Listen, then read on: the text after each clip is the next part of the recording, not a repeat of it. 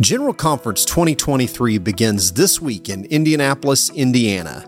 In this episode of Apostolic Life in the 21st Century, UPCI General Superintendent Dr. David K. Bernard gives us a preview of what is going to happen during the next few days. Welcome to Apostolic Life in the 21st Century, a podcast dedicated to helping modern-day believers live out the teachings of the first-century church. This podcast is part of the teaching ministry of Dr. David K. Bernard. Dr. Bernard has dedicated his life to studying the Bible and helping believers apply its message to their daily lives. In Apostolic Life in the 21st Century, Dr. Bernard answers your questions about what the Bible teaches and how those teachings apply to everyday life. Thank you for joining us for this episode. If you enjoy this podcast, we encourage you to check out Dr. David K. Bernard's books. Dr. Bernard has written more than 30 books on biblical theology and Christian living and leadership. Visit PentecostalPublishing.com and search David Bernard for a list of available titles. Enter promo code DKB10 at checkout to save 10% on your order. That's PentecostalPublishing.com, promo code DKB10 to save 10% at checkout. General Conference 2023 begins tomorrow in Indianapolis, Indiana. We're looking forward to what God's going to do during this coming week. This is obviously a very important week for the United Pentecostal Church. This is an important event. Can you just give us a little bit maybe of your expectation of what you expect to see and hear this week at General Conference? Well, General Conference is always a highlight for the United Pentecostal Church International.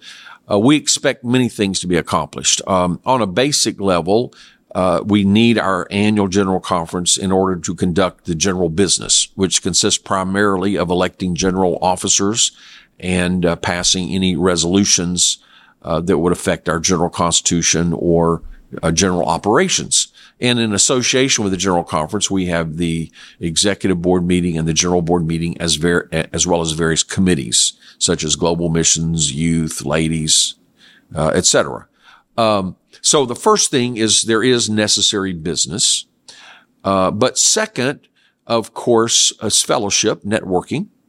Third, and I'm not giving this in any order of priority, but inspiration. We come, we work hard all year long. Churches large and small, churches going through trials, churches needing ministers and pastors, needing and wanting direction.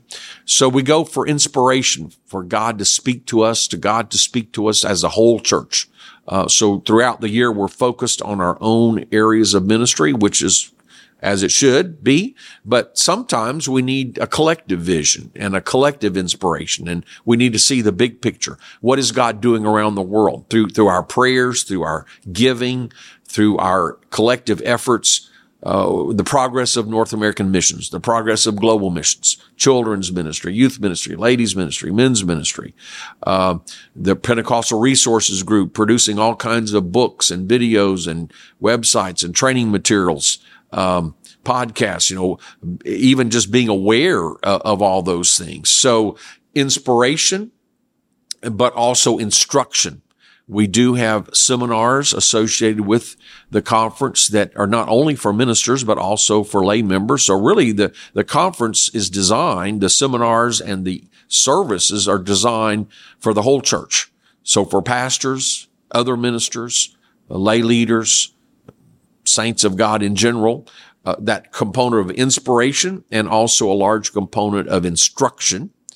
And then maybe I would say sharing of resources, because we have so many resources, as I've just mentioned, so many new resources, and every ministry has specialized resources related to their field. And this becomes a way to get exposed to all that. See what's the latest.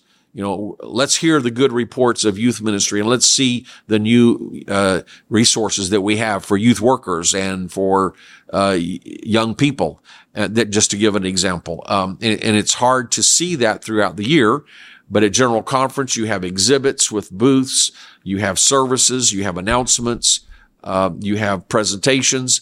And so it enables us to have, as I said, inspiration, instruction, and sharing of resources And so all those things flow together. So I expect the bottom line that General Conference is going to be an outstanding time where people go to get fresh direction, fresh vision, fresh inspiration, practical resources, and instruction to help them do a better job in the future. I could mention when we talk about the business. So generally we have elected and appointed offices, and some are ratifications, but all of our elected offices are for 2-year terms, at least our general offices. So some they're staggered, so some are 1 year, some are the other year. But of course, all offices are open. We have incumbents, but technically their term is up at the end of the year. And so at General Conference, the office is open for anyone the conference elects.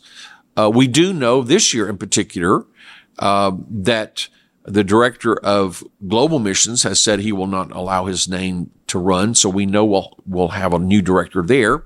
And also the general director of youth ministries, we have an age limit. And so he's gotten older than the office would allow to continue. So we know there's going to be a change there. So we know for sure that 2 general offices will change.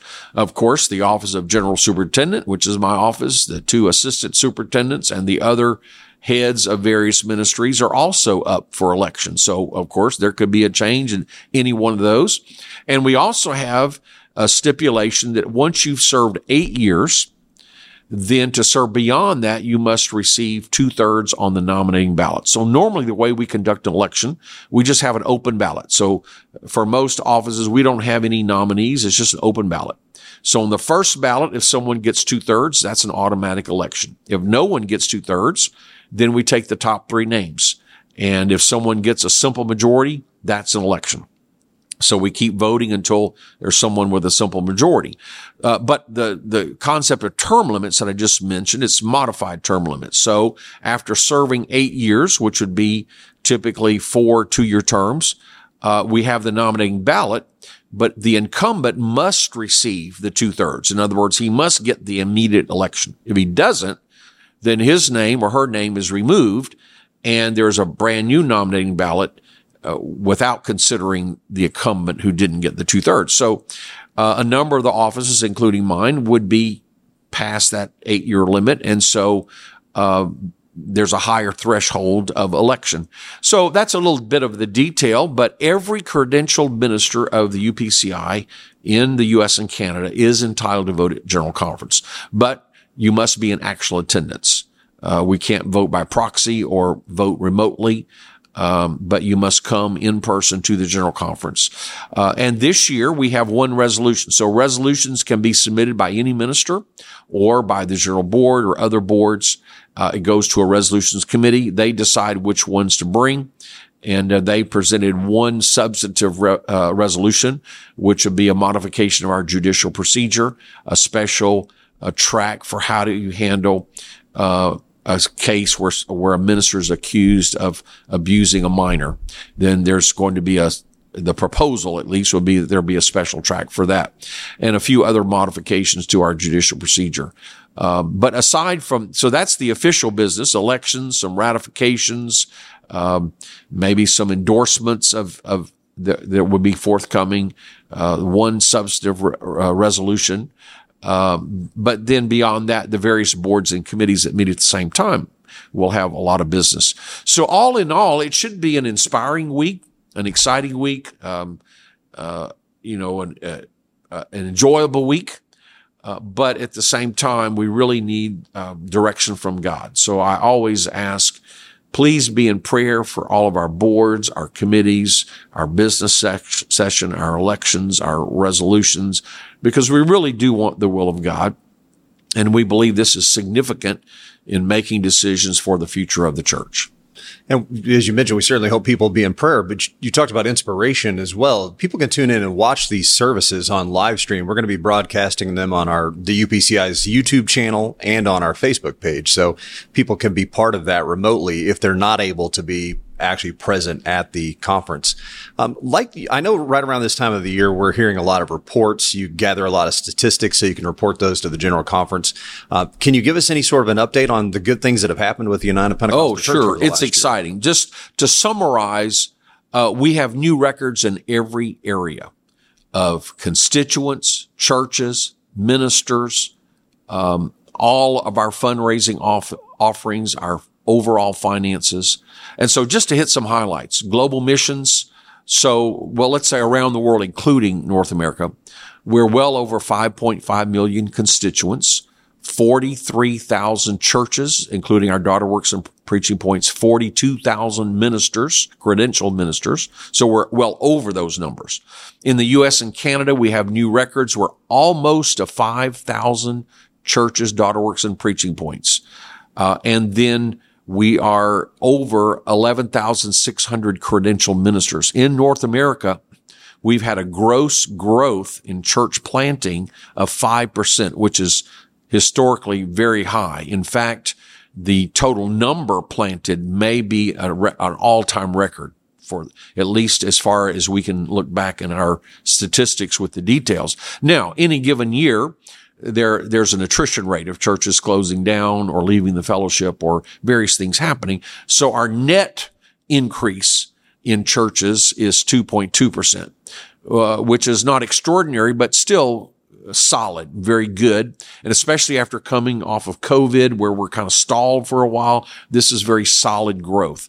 So, and then the same with global missions. Because of COVID, there was a lull in people being baptized, receiving the Holy Ghost, but now quite a significant increase in numbers being baptized in Jesus' name and receiving the Holy Ghost. I don't have the exact statistics, but well over 100,000 a year for each one of those. And so that's exciting. Of course, the youth just have come off of North American Youth Congress with an incredible year of 33,741 registered participants. Of course, many receiving the Holy Spirit. Just an amazing cross-section of our fellowship of diversity of every kind was overwhelmingly represented. You know, in a secular society that is so polarized, to see the church representing every race, every ethnicity, every background, urban, rural, big church, small church, first generation Pentecostal, Pentecostals with heritage, and to see them all gathered, young people, excited, enthusiastic, dressed modestly, gender distinction, worshiping joyfully, exuberantly, being filled with the Holy Spirit. I mean, that is such an incredible countercultural presentation, and that's the largest meeting of the UPCI in North America, much larger than General Conference. So that bodes well for the future because the young people are buying in. They're not becoming in our ranks. Instead of becoming more secular or more conforming to a worldly society, there is a new generation rising up. When I spoke in a session for everyone that was feeling some type of call to ministry. Now, not everybody's going to be a preacher, but they're feeling some call. 6,000 young people attended that session. That is significant because from that will be a significant number of credentialed ministers. And if not credentialed ministers, then lay leaders, both men and women, all races and ethnicities. It's just an exciting thing for the future. Of course, many received the Holy Spirit. There were even workers and local people from St. Louis that were able to get in. They received the Holy Ghost.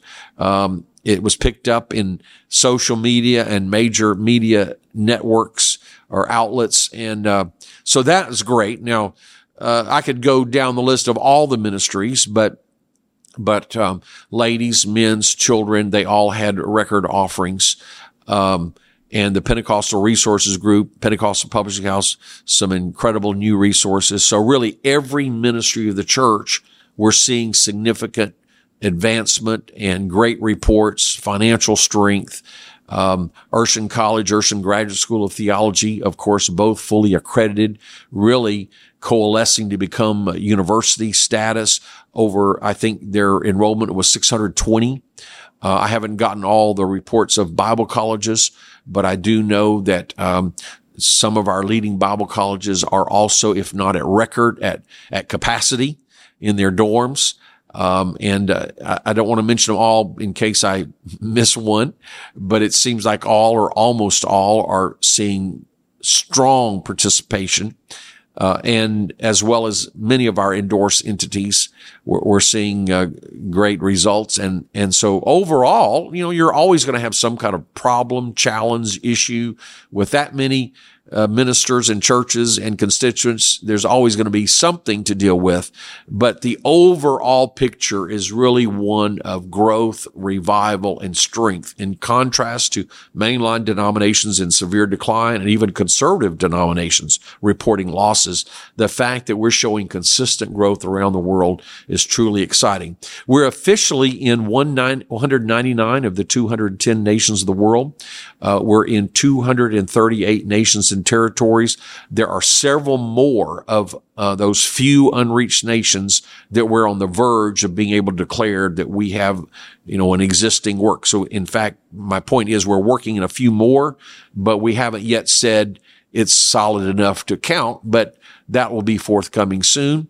And so we are making significant progress all across the world. Well, we're really looking forward to what God's going to do at General Conference this week.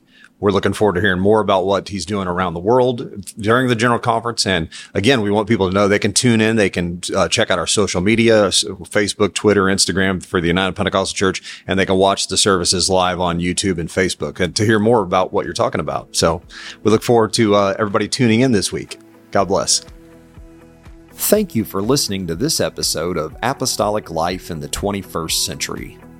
If you enjoy this podcast, please take a moment to give us a review on Apple Podcasts, Spotify, or your favorite podcast app. We also appreciate it when you share Apostolic Life in the 21st Century with a friend or family member. And make plans to join us again next time as we look at how the Bible applies to everyday life.